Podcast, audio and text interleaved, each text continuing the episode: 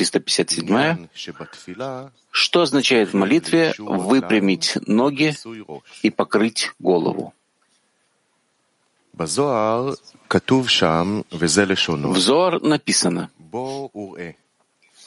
тот, кто произносит молитву, должен выпрямить свои ноги и должен покрыть голову, подобно тому, кто стоит пред лицом царя и должен прикрыть глаза, чтобы не созерцать шхину. И далее спрашивает, ты говоришь, тот, кто созерцает шхину в час молитвы. Как может созерцать шхину? И отвечает, чтобы знать, что, конечно, шхина находится перед ним в час молитвы. И потому запрещено откр... ему открыть глаза. И надо понять, на что указывает нам условие, чтобы вы привели ноги в молитве, и что в этом заключен важный смысл.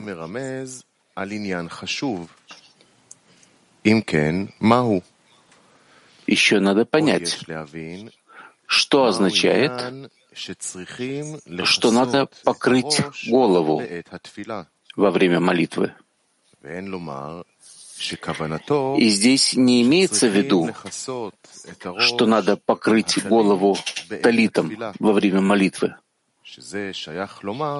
потому что это говорится только об утренней молитве. Но в Минху и в вечернюю молитву, когда мы молимся без талита, что там означает покрытие головы? На что же это указывает? И что значит прикрыть глаза? Обычно во время произношения молитвы Шма Исраэль мы прикрываем глаза. А тут сказано, что и в остальной молитве необходимо прикрыть глаза. Итак, нужно знать, на что эти понятия указывают. И надо понять ответ Зор, дающий объяснение на каким же образом можно созерцать шхину. И объясняется, а для того, чтобы знать, что, конечно, шхина находится перед ним в час молитвы. Но объяснение непонятно. В чем связь между прикрытием глаз и знанием, что шхина находится перед ним? И чтобы понять все вышесказанное, необходимо выяснить, в чем заключается цель творения и какого уровня творение в итоге должно достичь.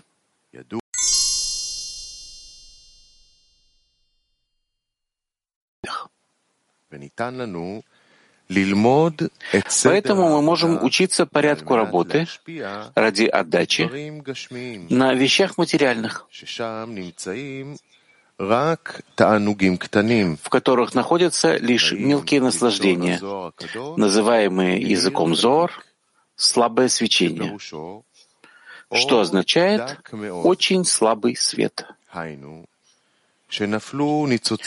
Духовные искры упали в нечистые эгоистические желания, чтобы они могли существовать. И на этом маленьком свете, содержащемся в материальных наслаждениях, мы можем научиться, как принимают их ради отдачи. Ведь на малых наслаждениях легче научиться и приучить себя совершать действия с намерением ради отдачи. Тогда легче сказать, что если я не могу направить их ради отдачи, я отказываюсь от них и не могу получать эти наслаждения —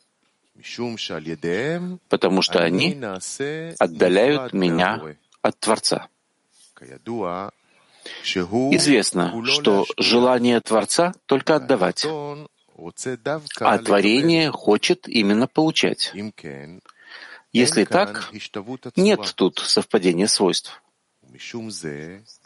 Он же желает быть связан с Творцом.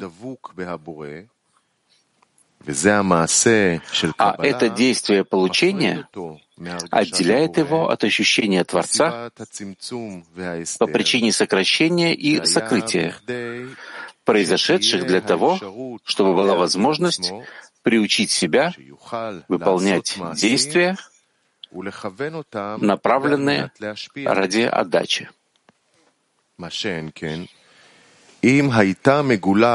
Но если бы проявилось управление Творца, то были бы добро и наслаждение открыты, и не было бы никакой возможности у человека противостоять своему желанию получать.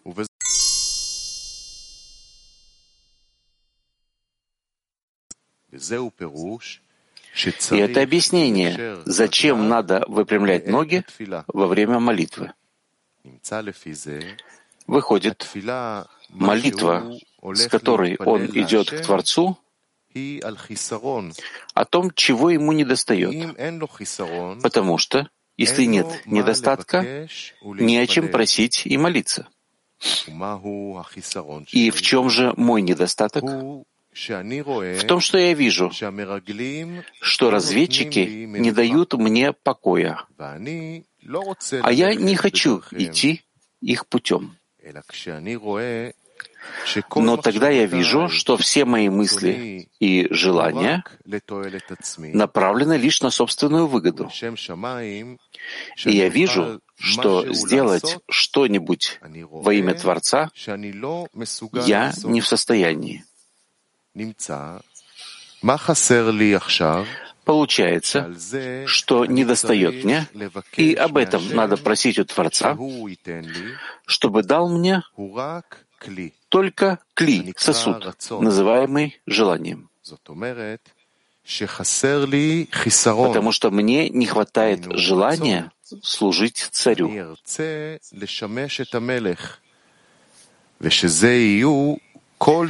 И мне надо, чтобы это было всем моим стремлением и желанием. И не беспокоиться больше ни о чем, что не касается этого. Но истинная причина, почему человек не стремится служить царю, не та, что у него нет желания служить ему, а та, о которой сказал Бааль Сулам. Причина в том, что он не верит, что стоит перед лицом царя. Но в то время, когда он чувствует, что стоит перед царем, то лишается возможности выбора и самоаннулируется, как свеча на фоне факела. И поэтому главное, что человек должен добиваться в своей работе, это только удостоиться веры, то есть ощущение, что существует Творец. Как сказали мудрецы, око всевидящее и ухо внемлющее. Пока распространяется на человека скрытие, Прежде чем он выйдет из своего эгоизма, он находится под воздействием сокращения, сделанного для того, чтобы там, где есть желание получать ради себя, была тьма без света, называемое пространство, освобожденное от высшего света. И поэтому он просит у Творца, чтобы открыл ему глаза — чтобы он почувствовал, что стоит перед царем. И все это ему необходимо не потому, что хочет насладиться тем, что стоит перед Творцом, но потому, что хочет отдавать Творцу. Но пока он не чувствует величия Творца,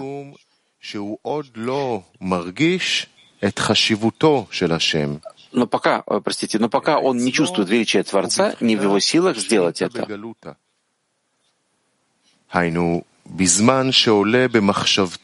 Когда он воодушевляется в своих мыслях сделать что-то во имя Творца и не думать о собственной выгоде, то мир оборачивается тьмой для него. То есть кажется ему, будто отстранился и ушел из этого мира. Другими словами, он начинает чувствовать, что вся реальность превращается в ничто, и он уже ничего не стоит. И поэтому в начале вхождения в это состояние он сразу же хочет избежать его, потому что чувствует неприятие, которое это состояние у него вызывает. И нет у него возможности продолжить идти этим путем,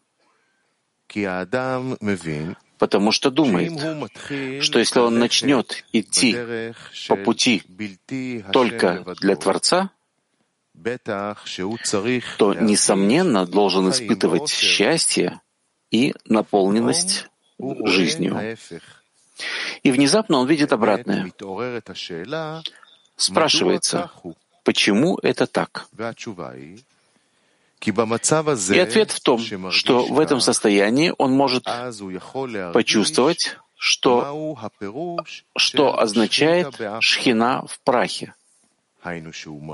То есть он чувствует, что упал так низко, что унизился до праха. И после того, как он почувствовал это состояние, уже может молиться Творцу и совершать хорошие поступки, чтобы Творец поднял шхину из праха. Приняв на себя власть Творца, решив работать только ради Творца, а не ради собственной выгоды, он тут же ощущает вкус праха и просит, чтобы Творец убрал от него скрытие.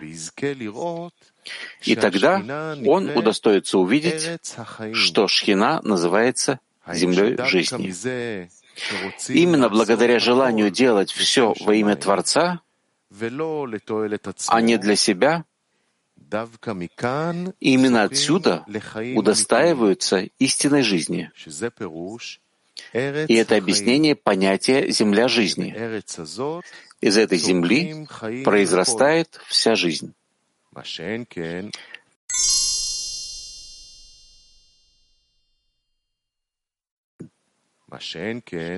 Вместе с тем, земля эгоистической силы называется землей, пожирающей своих жителей. Известно, что получение ведет к отделению от духовного. И поэтому грешники еще при жизни своей называются мертвыми. Вместе с тем, отдача называется слиянием, как написано. И вы, слившиеся с Творцом, живете все сегодня. Это значит, что человек хочет, чтобы Творец открыл глаза его, и тогда удостоится веры, то есть почувствует реальность его существования. И это не означает, что стремится насладиться от того, что стоит перед царем, но стремится не быть грешником из-за того, что не желает выполнять заповеди любви к Творцу. И хотя не может быть любовь без наслаждения, но дело в том, что человек желает ее получить напрямую.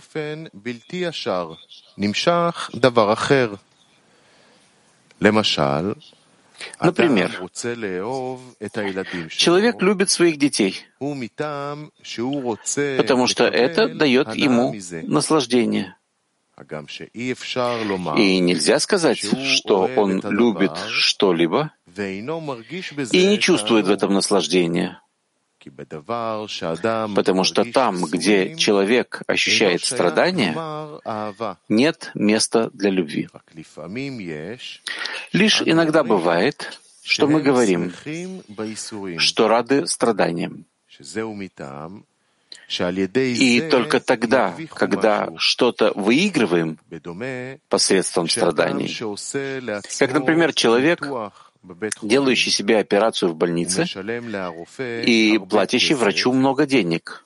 Он не говорит, что любит это, но он рад, что выигрывает что-то важное, то есть свою жизнь. Но мы не можем сказать, что человек хочет любить своих детей и работать для них, чтобы получить за это наслаждение. Это естественная любовь, с которой он создан, и нет у него никакого отношения к наслаждению. Но от того, что он любит их, он также получает наслаждение. Таким образом, наслаждение, исходящее от любви к детям, приходит не напрямую. Подобно этому, когда человек просит у Творца, чтобы приблизил его и дал ему возможность ощутить существование Творца, тогда он аннулирует себя по отношению к Творцу. И, конечно, тогда он получает наслаждение. Но не этого он ожидает. А, как указано выше, намерение его в том, чтобы Творец приблизил его, потому что он видит себя грешником и не может ничего сделать, кроме как ради своей выгоды. Если так, он хочет в самом деле выйти из себелюбия. Выходит, что намерение его — выйти из себелюбия, а не желание получить еще большее наслаждение. Его просьба связана не с тем, что материальные наслаждения не удовлетворяют его, и он ставит себе цель получать большее наслаждение, чтобы эгоизм выиграл, вы, э, чтобы его эгоизм выиграл еще больше.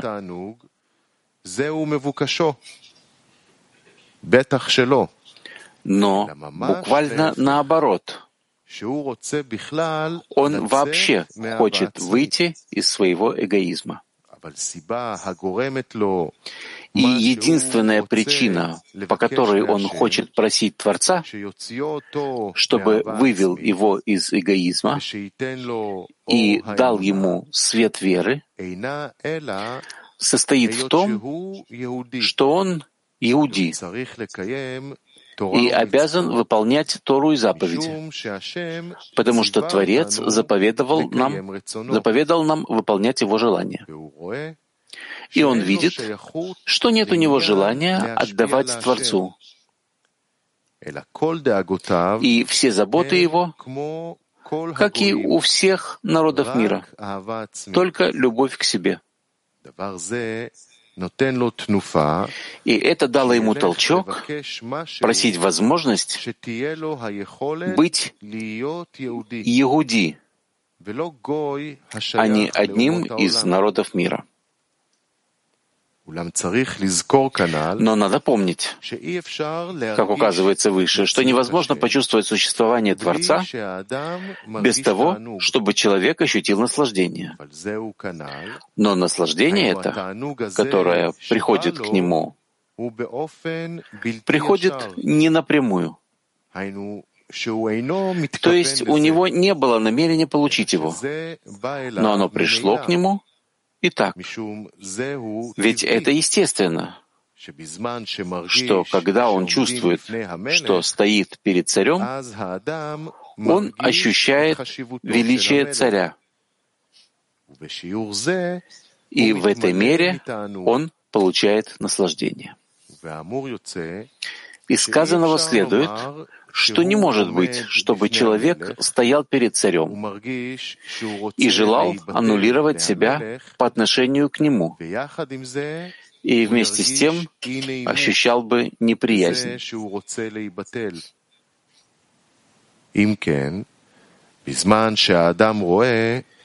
Если человек видит, что когда он начинает работать ради отдачи, и чувствует, что из-за отмены себя по отношению к Творцу он ощущает неприязнь, он должен сказать, что это не свойство Творца, но это ощущение пришло к нему, чтобы узнать, что значит шхина в изгнании или шхина в прахе.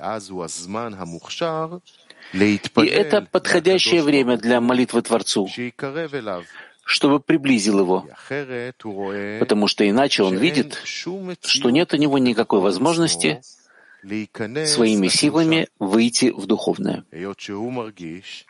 Он чувствует, что все органы тела сопротивляются его намерению служить царю и отменить собственную сущность настолько, чтобы все стремления были направлены лишь к одному — служить царю. И тогда он называется нуждающийся, когда нет никого в мире, кто мог бы помочь ему, кроме Творца.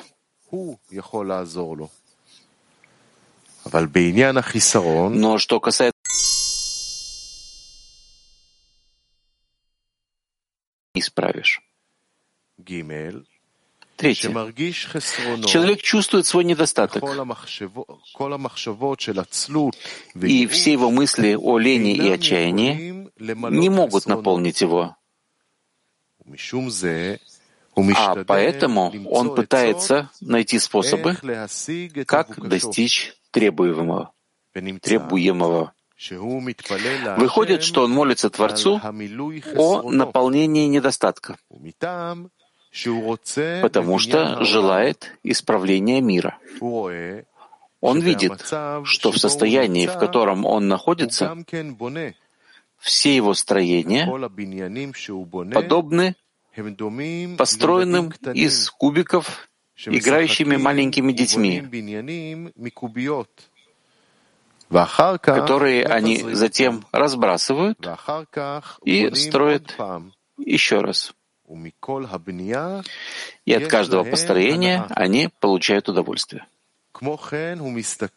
Подобно этому он смотрит на материальную жизнь. То есть, как из детских игрушек невозможно построить мир,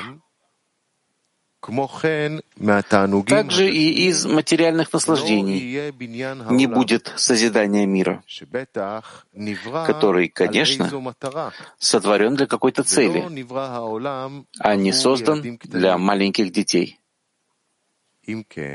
Если так, как может он согласиться оставаться в обществе детей? И поэтому дети смеются над ним, что он не хочет играть с ними. И они не понимают его.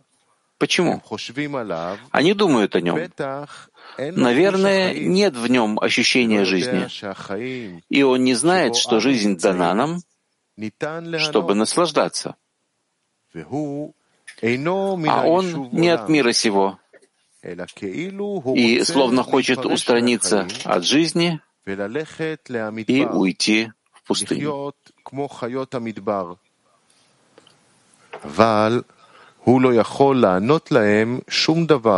Но он не может им ответить ничего, потому что у него нет общего языка с ними. Но вместе с тем он страдает от своего недостатка, от того, что хочет удостоиться духовной жизни. И из сказанного следует, что только в случае третьего недостатка надо сказать, что просьба его называется молитвой, потому что он просит наполнения с целью исправления мира чтобы была возможность достигнуть цели творения, которая заключается в желании Творца насладить свои творения. И он верит, что причина скрытия и незнания существующего в мире в том, что нет у нас келим, желаний, соответствующих желанию, исходящему от Творца, желанию отдавать. И поэтому он просит у Творца, чтобы дал ему желание отдавать. А этого можно достичь посредством ощущения величия и важности царя. Вместе с тем, если шхина в изгнании, то есть, когда он ощущает вкус праха в работе на отдачу, как можно продолжить эту работу? И потому молитва в таком виде принимается. И сказанного можно выяснить вопрос из Зор. Что подразумевается, когда говорят, что необходимо покрыть голову и закрыть глаза, словно стоишь перед лицом царя. Известно, что головой называется разум человека. И глаза тоже считаются качеством разума, как написано «глаза общества», что означает «мудрецы общества». А покрытие и скрытие означают, что не следует обращать внимание на то, что говорит разум. И когда человек стоит в молитве, он должен верить, будто стоит перед царем. И даже когда он еще не ощущает царя, он должен молиться, чтобы Творец дал ему силу веры, чтобы почувствовать, что он стоит перед царем. Он хочет такую силу веры, чтобы была похожа на знание, чтобы тело получило такое ощущение веры, словно он видел царя и восторгался им. Именно такой вере он молится. И запрещено открывать глаза во время молитвы, потому что запрещено созерцать шхину. И спрашивает Зор, а как можно созерцать шхину? И отвечает, чтобы знать, что, несомненно, шхина стоит перед ним во время его молитвы, и потому запрещено ему открывать глаза. И спрашивалось, так каков же ответ? Дело в том, как указано выше, что вера, которой верит человек, должна быть в такой мере, словно он видит шхину. Иначе, если не достигла его вера такого уровня, не называется она истинной верой. И о такой вере должен человек молиться. То есть вера должна быть такая, как будто он видит все своими глазами.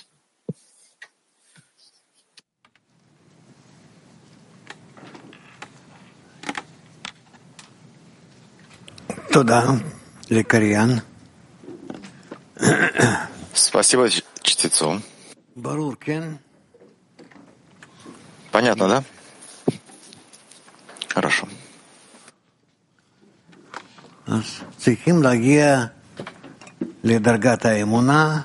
Нужно достичь уровня веры, который покроет все.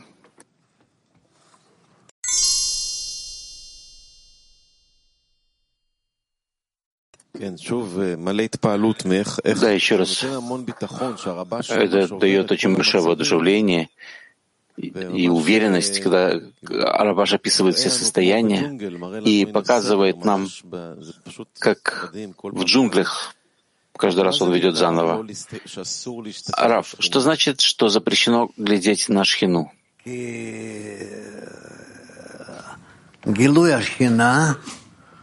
Э, раскрытие шхины как раз для того, чтобы человек покрыл себя.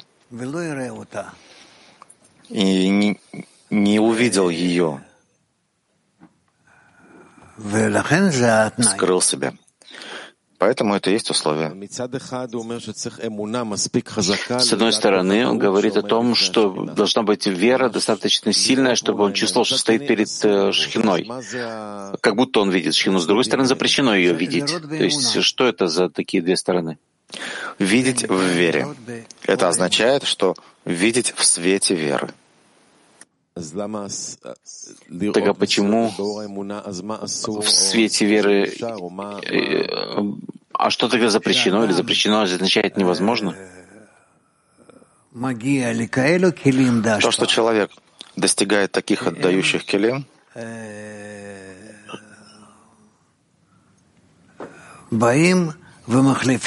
то, что они приходят и заменяют ему получающие келим. И тогда что значит закрыть глаза? То, что он не должен получать никакого света от Творца. А он говорит, я, я останусь так, как есть. Почему? Ведь если он получит, он потеряет веру? Да. То есть он, собственно, охраняет свою веру. Закрыть глаза — это значит заботиться, чтобы вера была более сильной? Да. То есть вся работа человека в том, чтобы достичь состояния, когда он сможет жить в свете хасадим, в свете веры а не в свете хухма. Так запрещено здесь это вид такого ограничения, в котором человек нуждается. Да.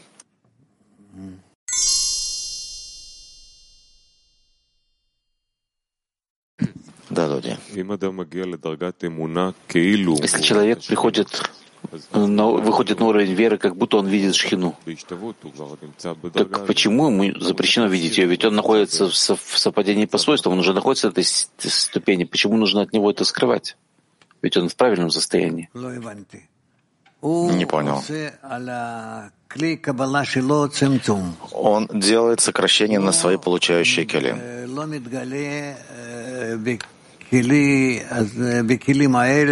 Он не раскрывает в этих келим свет хухма. А раскрывается там только свет хасадим. И человек говорит, что ему большего не нужно.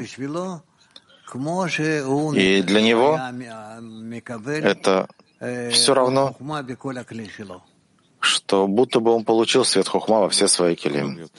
Так если больше ничего не нужно, то почему он должен закрывать глаза, если он больше ни в чем не нуждается? В этом действии. Этим действием он и говорит, мне не нужен свет хухма, который сейчас может раскрыться. А я скрываю себя, и вместо этого хочу получить свет веры, свет хасадим. Что такое свет веры?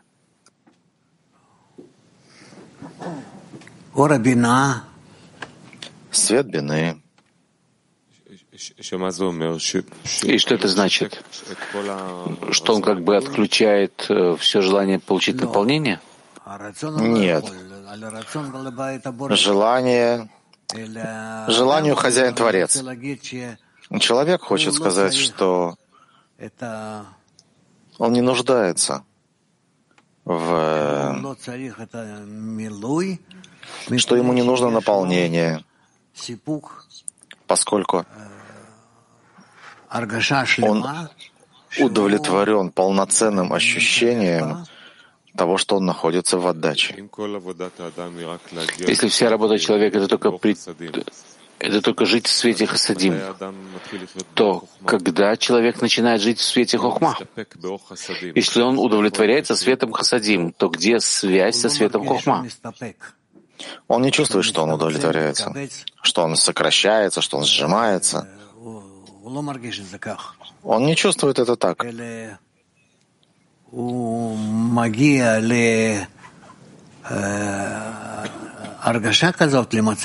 Он приходит к такому ощущению, к такому состоянию, потому что именно так он понимает, что он больше всего подобен Творцу.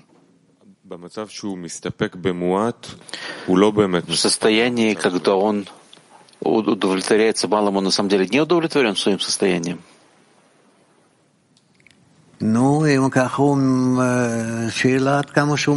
Ну, ну, тут вопрос, насколько он это чувствует. Я все еще не понял. Если ему уже достаточно света веры, света хасадим, то почему ему не хватает еще чего-то?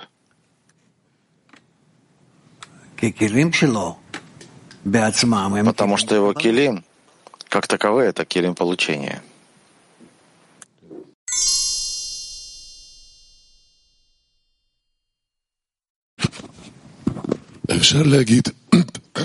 Можно ли сказать, что отраженный свет, Орхузер, когда удерживает прямой свет,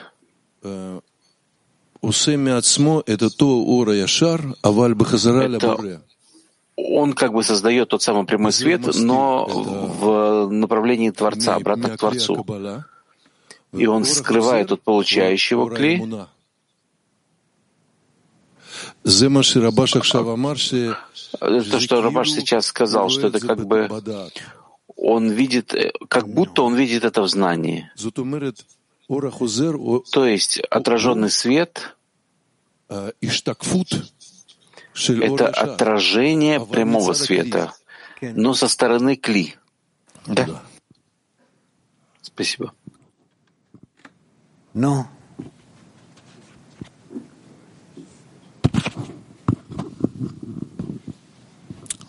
אולי סשה כבר ענה, אבל בכל זאת אני אשאל, הוא כותב פה, עיקר מה שהאדם צריך להשתדל בעבודתו הוא רק לזכות לבחינת אמונה, היינו שירגיש שיש מציאות השם. Ну, Саша уже спрашивал, то есть как бы человек должен э, видеть все эти веры, как будто бы есть, как будто бы существует Творец. Но вот это ощущение существования Творца, оно не отменяет э, свет веры?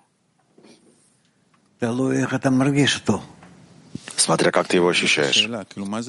Об этом и вопрос. Что, собственно, означает? Какова разница? Между тем, чтобы желать быть в вере и чувствовать существование Творца.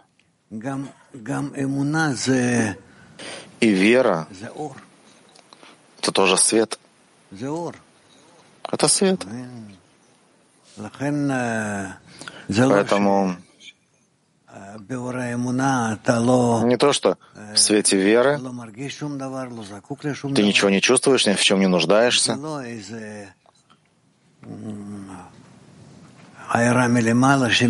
Это не какое-то свечение свыше, которое отменяет тебе все келим. А у тебя есть келим, и ты хочешь почувствовать в них присутствие Творца.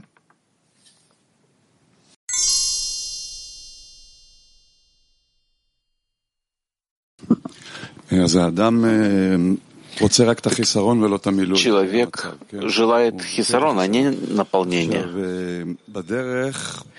Теперь в пути работа, когда мы ко всему такому приходим, это работа в десятке. Да. Что он желает в этом состоянии для товарищей? Он тоже хочет, чтобы у них был только хисарон, только потребность, или он хочет, чтобы у них было наполнение? Он пользуется их килим. Как пользуется? Что он собирается достичь? Это то, что тяжело мне понять. То, то есть я сам могу понять, что в будущем я приду к такому состоянию. И я понимаю, что я стремлюсь к состоянию, когда я буду желать только хисарона, а не наполнения, чтобы, не было, чтобы я не находился в свойстве получения. Это для себя я это понимаю, но для товарища я должен э, желать такого же, или чтобы у них было все наполнение, все наполнение для всех хисаронов чтобы у них было полностью наполнение, все наполнение.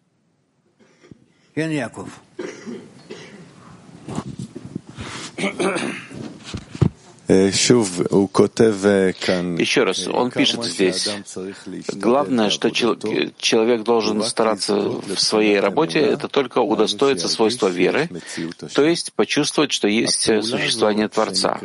Вот это действие, которое называется старанием получить, удостоиться веры. Что, что человек должен стараться?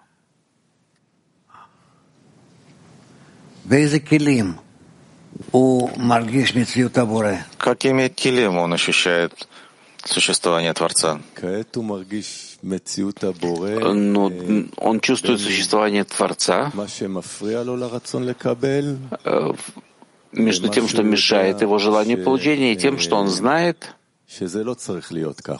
что так быть не должно, что реальность Творца противоположна свойство получения, почувствовать существование Творца. Так а что, что тут, ну, в чем тут старание? Старание в том, что если у тебя есть естественное желание получать, и ты его сокращаешь, и поднимаешь себя до уровня отдачи, и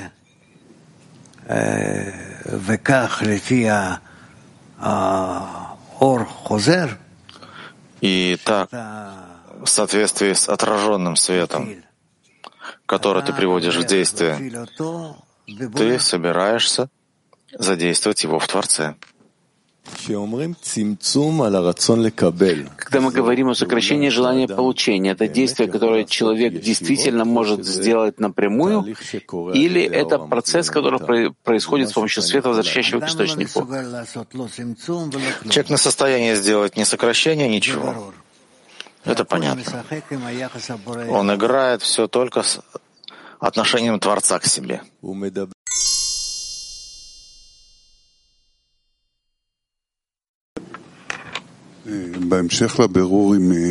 В продолжении выяснения Якова он пишет в статье, что в этом состоянии Творец не отвечает на молитву человека.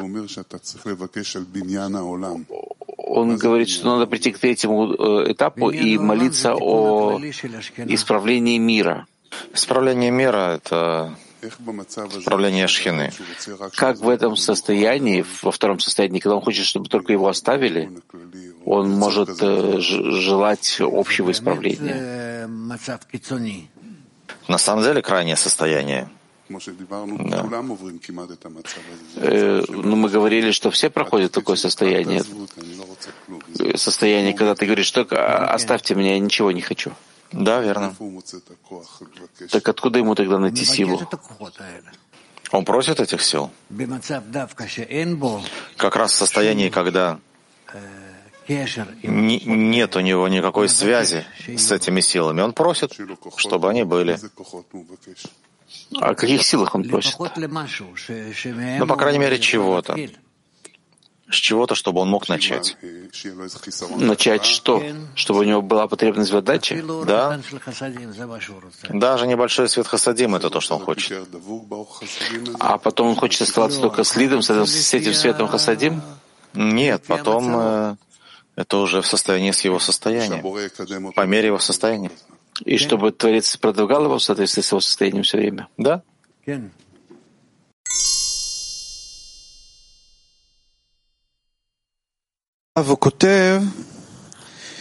Рав, он пишет, что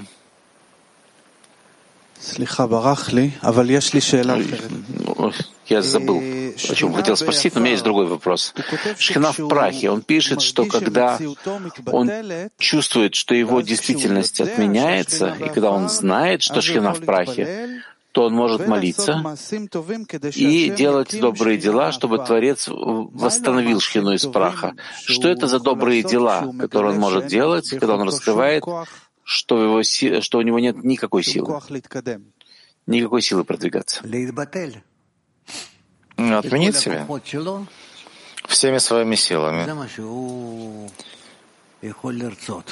Это то, что он может захотеть.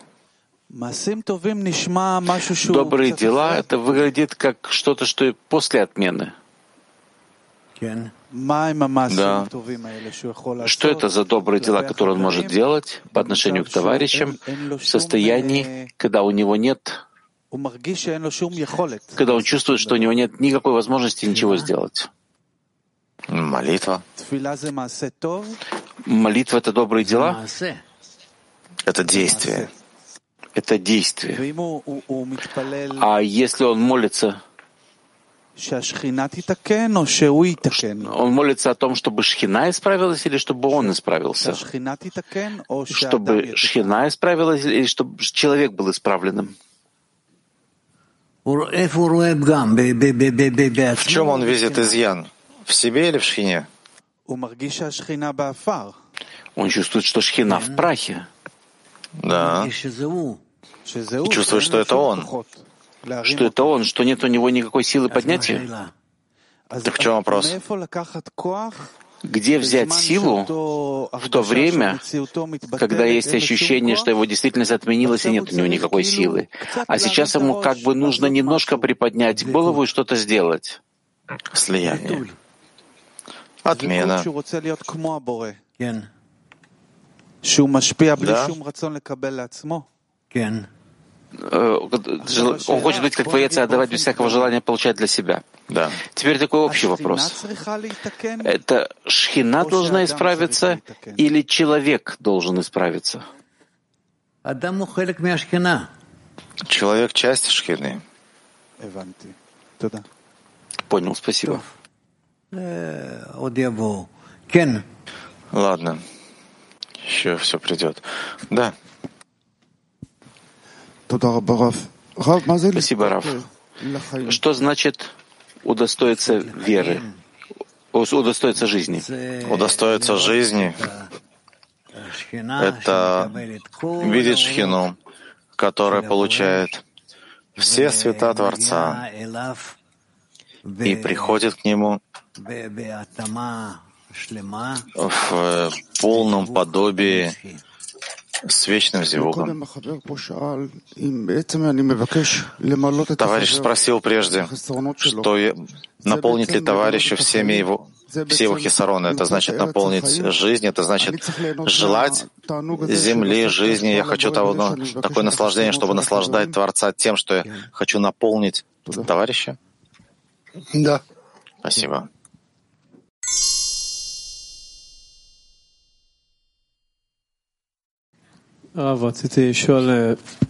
Рав хотел спросить, какая разница между реальностью в свете хасадим или в свете хохма? Это совершенство. Или же раскрытие, от раскрытия, или от намерения. Почему нам не хватает света Хасадин? То есть чего не хватает реальности, чтобы был именно свет Хасадим? Свет Хасадим — это свет, который светит э, в клей и дает ему ощущение совершенства в том, что оно пустое.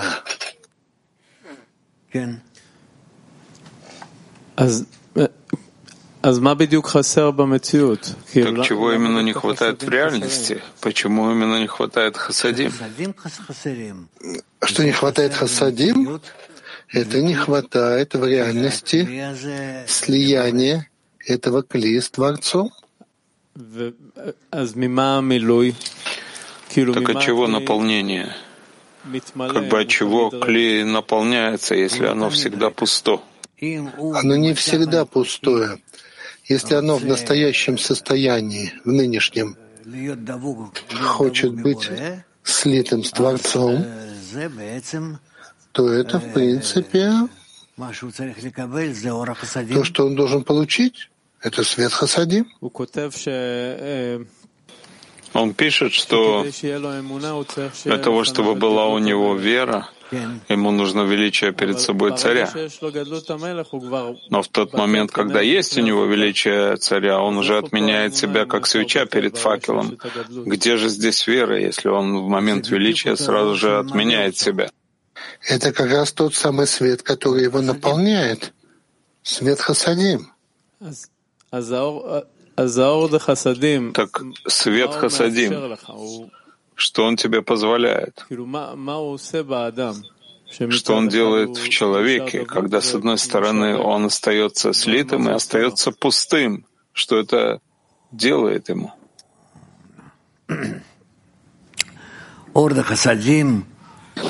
Свет Хасадим, он появляется в кли и наполняет все пространства в нем.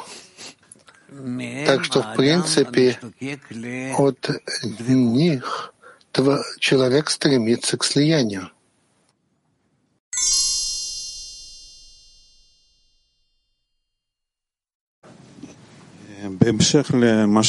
Продолжение того, что сейчас Рои спросил на странице 361 третий абзац. О третьем хисароне он говорит, что это настоящий хисарон. Получается, что только третье отличие хисарона, можно сказать, что его молитва — это молитва, поскольку он требует наполнения, чтобы мог исправить мир, чтобы была у него возможность получить цель творения, доставить наслаждение творению. И он верит, что все скрытие исчезновения, которое есть в мире, это по той причине, что есть у нас э, подходящий келим для получения божественности. Это отдающий келим. И тогда он просит наполнения. Отдающий келим. Да, но он желает цели творения. По всей видимости, это не для себя, да? Ну-ну словом, есть здесь еще вопрос. До этого он пишет, что так или иначе есть у него хисарон, что он хочет прийти к духовному. Но он пишет, что так или иначе он страдает от э, хисарона, что он должен прийти к духовному, он ищет решение, как прийти к этому, и он должен стремиться к наполнению цели творения, но с другой стороны он должен удовлетвориться верой, светом хасадим, как вы объяснили, Рои. Да. И как это как бы если хотят наполнения, даже не для себя, я хочу сейчас, чтобы раскрылась цель творения в мире и был конец исправления, но я не хочу для себя. Но через меня это проходит. Да. Как возможно, как бы, как он пишет, закрыть глаза и вообще не быть в этом?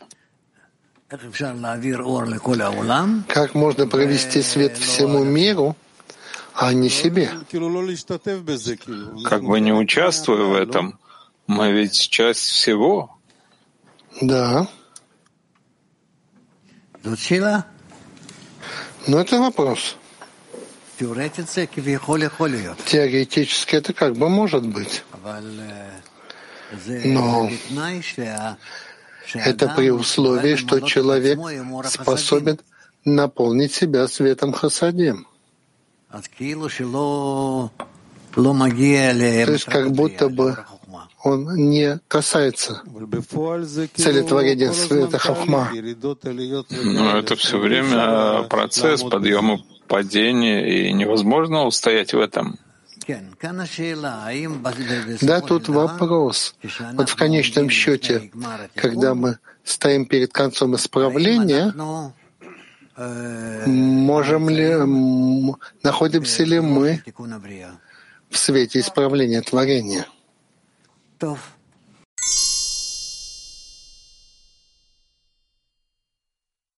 Да, Дуди. Я хотел задать более общий такой вопрос. Вот то, как проходит урок. Да. Вчера мы с Акокой говорили вот уже долгое время, а уроки вышли на новый уровень, есть какая-то другая связь уже. То есть мы главным образом читаем, читаем Рабаш, Тес, то, что сейчас читали. Много там состояний, каждый должен уже объяснять себе, пытаться понимать самому. Вы меньше объясняете это, вы нам оставляете сами место вот учиться. Секунду, секунду. Что я могу добавить здесь? Он пишет вещи ясные, четко выясненные. Но все равно есть что добавить, как-то все-таки проживать это вместе. Я чувствую, что так как вы слушаете это, вы добавляете. Каждый согласно своему свойству. В этом как раз и вопрос. Вот наша работа во время уроков, вот что такое правильная работа с первоисточниками? Да, вот как это? Читать и восполнять тем, что я понимаю? Смотри.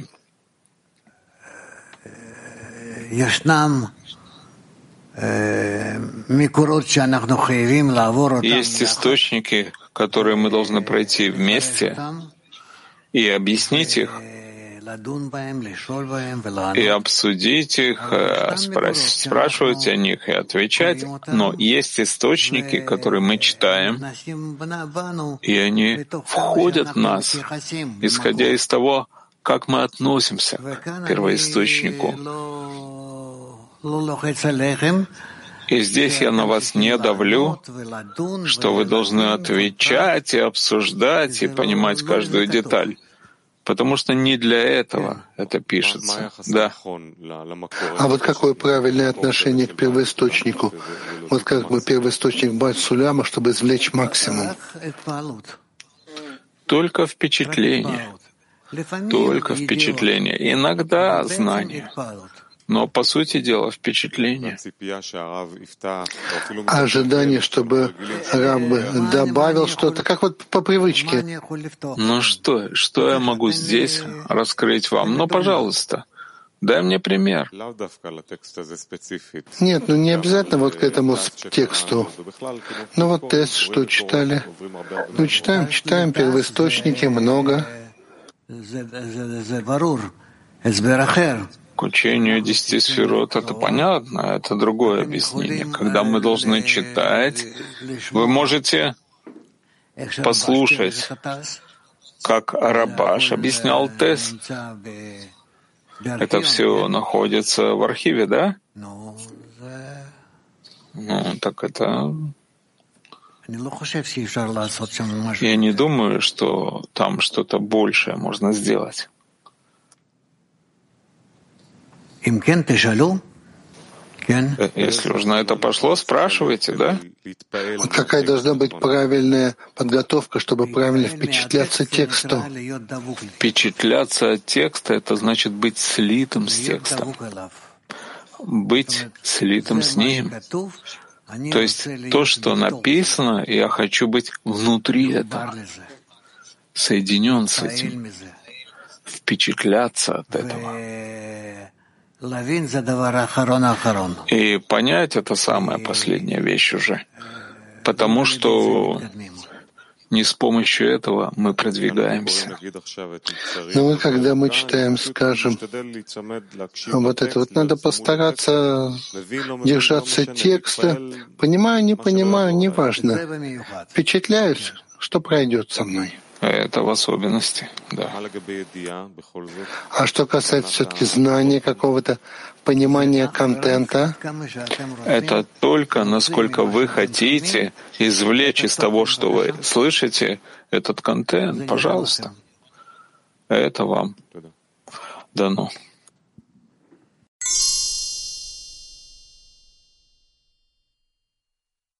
Я вот хотел продолжить вопросы Дуди. Когда мы читаем источник, мы просто читаем, читаем, читаем и читаем. От чего зависит способность вот открыться нам, первоисточнику, или открыть его? Насколько вы прилеплены к Творцу, к автору, к тексту, к тому, что стоит за этим текстом, к связи между текстом и автором. Вот как вы, как ты работаешь с, с вопросами и ответами, когда ты просто читаешь первоисточник? Как ты задаешь вопросы первоисточнику и получаешь ответы?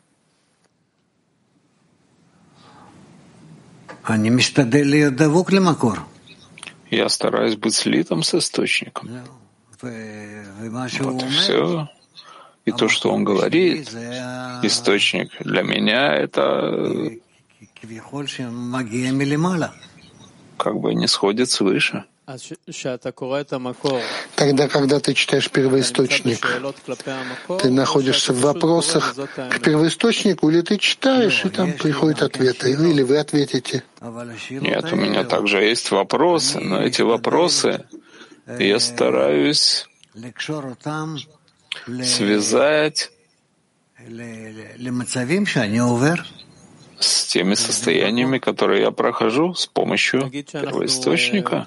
Скажем, мы читаем первоисточник, потом мы задаем вам вопросы, вы даете нам ответы. Тогда мы как бы открываем побольше.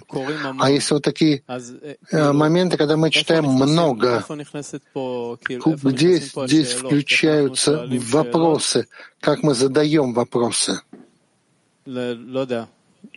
Ну, не знаю, Рабаша мы спрашиваем, ли Бальсуляма, как мы еще больше открываем то, что написано.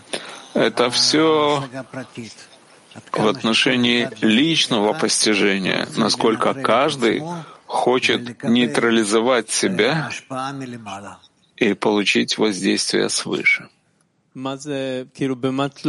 Что значит, то есть от чего зависит способность нейтрализовать себя? Как в чем, в чем я нейтрализую себя, от чего это зависит?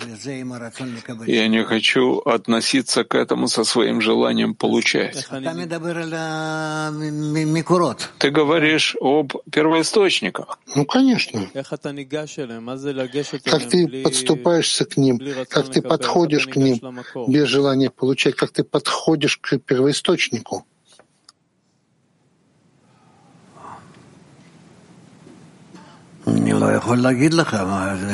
Я не могу сказать тебе, каждый согласно тому, насколько он стремится с помощью чтения первоисточника прийти к слиянию с Творцом.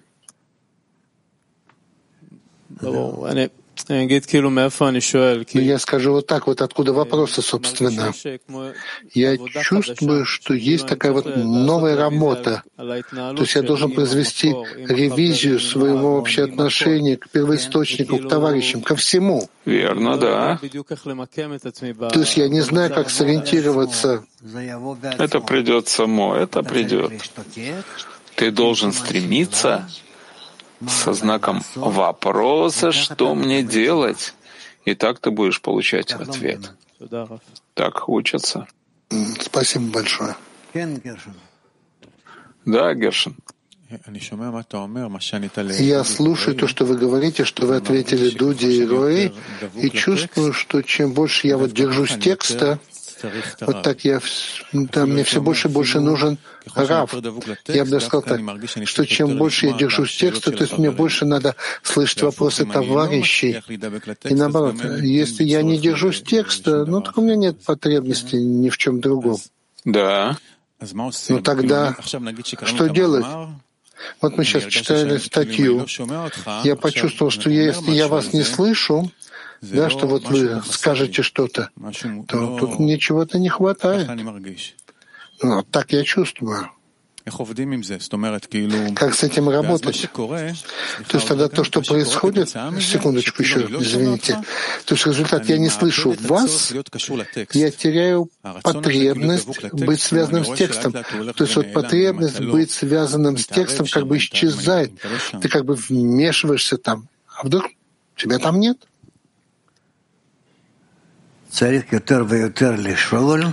Нужно все больше и больше спрашивать и не бояться того, что ты э, за вопросами потеряешь текст.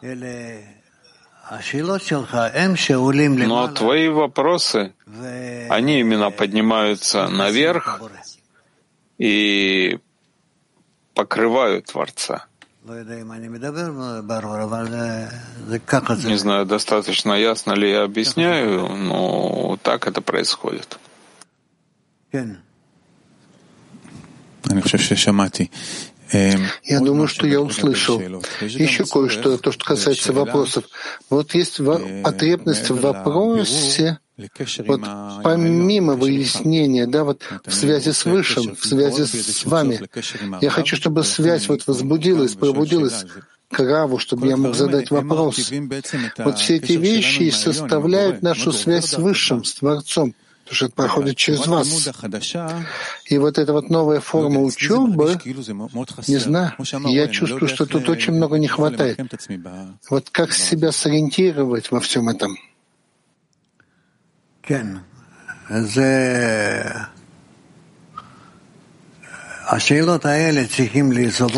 Да, эти вопросы нужно собрать вместе и поднимать их дальше, к Творцу. К Творцу.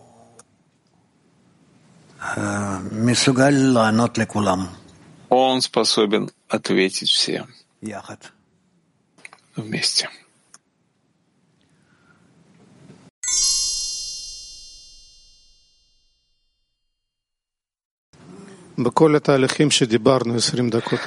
Во всех процессах, что мы говорили, последние 20 минут, в чем роль десятки?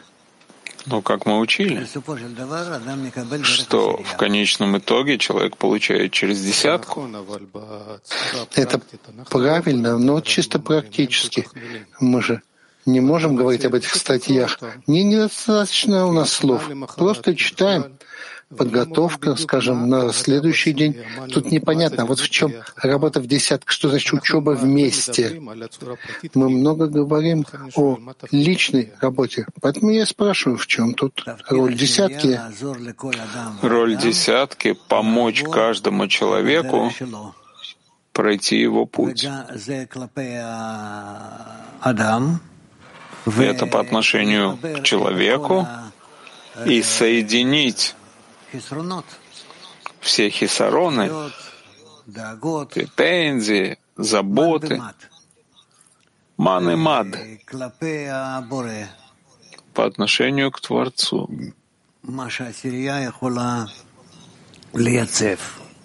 То, что может сформировать десятка.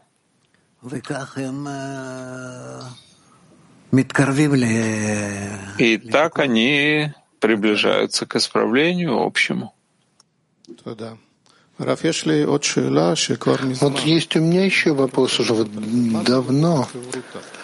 А что такое вот учеба вместе? Вдвоем?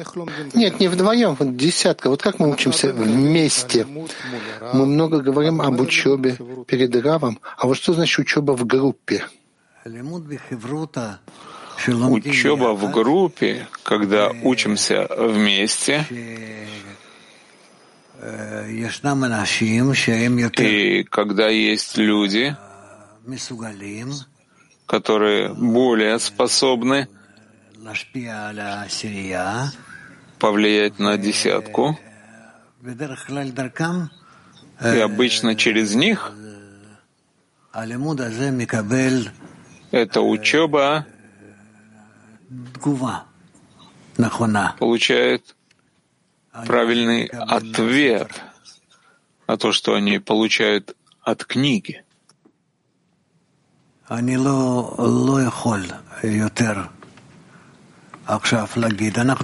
Я не могу больше сейчас сказать. Мы еще не находимся в этом. Пока еще не находимся. Но когда придет время, вы получите также все инструменты в руку, в, ру, в руки, и сможете соединять и разбирать десятку во всевозможных формах и выстраивать из нее каждый раз другое строение.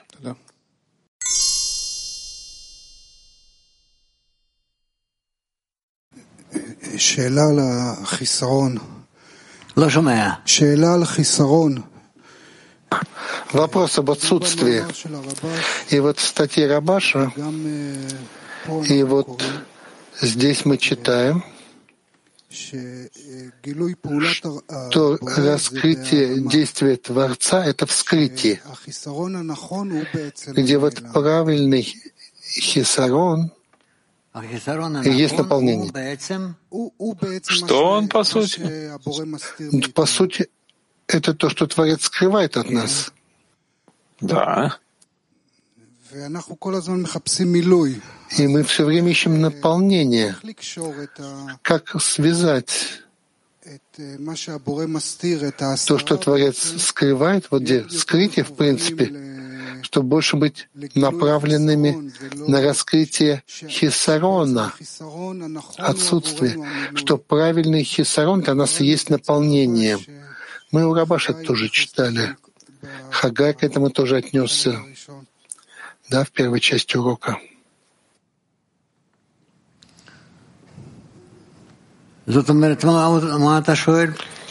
То есть что ты спрашиваешь? Я спрашиваю, как быть направленным на правильный хисарон, как почувствовать свойства Творца именно в правильном хисароне, а не в наполнении.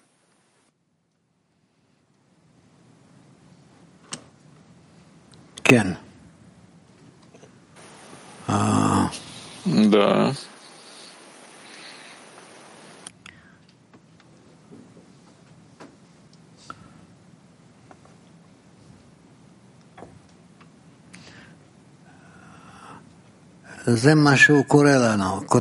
Это то, что он нам пишет. Необходимость в постижении создать, потребность в постижении Создателя. Ну, ну, почитай. Потребность в постижении Создателя. Однако все еще следует знать, в чем же состоит недостаток, ощущаемый душ, разумной душой. Я скажу тебе, что это потребность постичь своего Создателя, ибо в ее природе заложено великое стремление к познанию своего Создателя и Творца. И это исходит из ощущения ее собственного бытия, наличия. И пойми это. Это означает, что ее границы, по сути дела, уготованы для того, чтобы искать то, что выше — и так далее.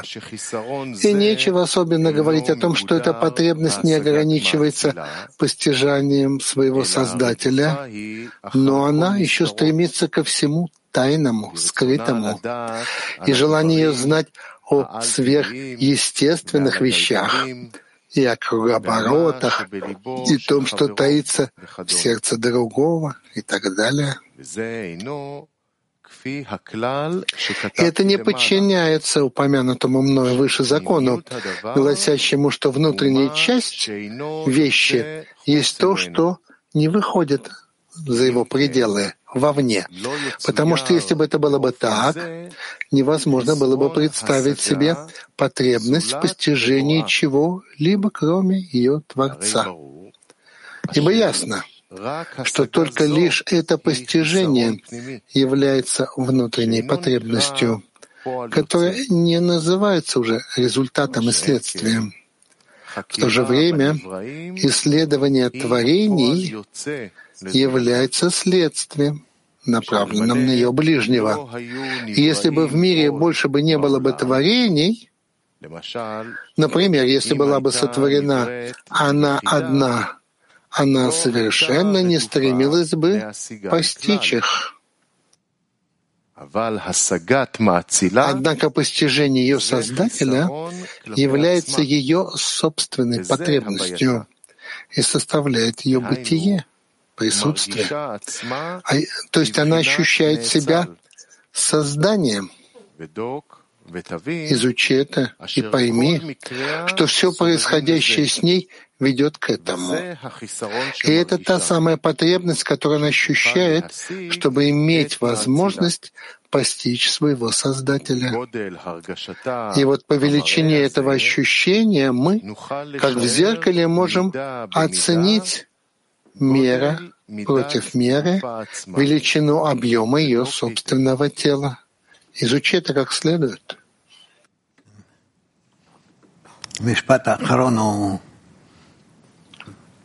Последнее предложение, оно закручено на самом деле.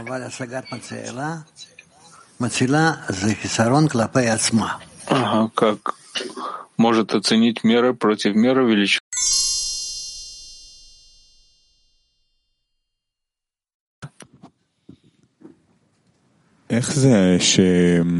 А как это? Что? Как вот совершить этот скачок, что то, что не хватает человеку, это как раз величие Творца, его важность, вот постичь это свойство отдачи. Ну, здесь ты хочешь связать все творение, провести этот, эту связь.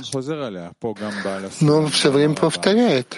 И Бальсулям, и Рабаш, что ты чувствуешь собственные потребности, видишь, что у тебя нет отдающих килим, тогда ты должен начаться и сказать, нет у меня потребности в отдаче, нет у меня потребности в товарищах, а, там и себя любить тоже. А тут он говорит, что то, что не хватает, это величие Творца. Да. А он чувствует, что не хватает ему отдающих келим. Да. И он говорит, сосредоточься на величии Творца. Тогда у тебя будут отдающие келим.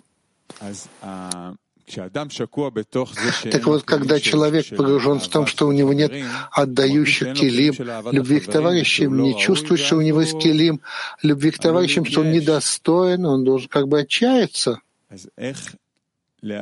Так вот, как, как понять, что именно вот это есть его место просить веры в Творца, что он сейчас близок ему, что он сейчас наполняет все.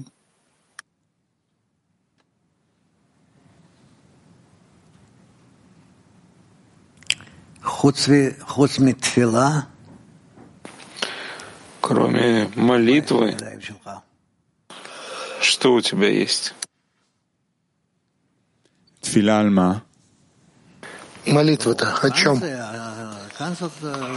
Ого, здесь это как раз и вопрос. Мативакеш что попросишь? Ну, человек просит отдающий келим, то, что он чувствует, что у него нет этих келим, нет у него любви к товарищам. Ну так нет. Это на самом деле внутренняя потребность, Именно. Даже это-то не по-настоящему. Конечно же нет. Да. А он говорит еще больше, требуешь скачка. Проси величие Творца, проси. Если у тебя будет величие Творца, у тебя будут отдающие келим. Да. Как можно просить то, что еще большего не хватает, чем ну, величие Творца ты можешь э, представить себе, что тебе этого не хватает. Потому что согласно этому ты можешь продвигаться, раскрывать все, видеть все, постигать все. Да?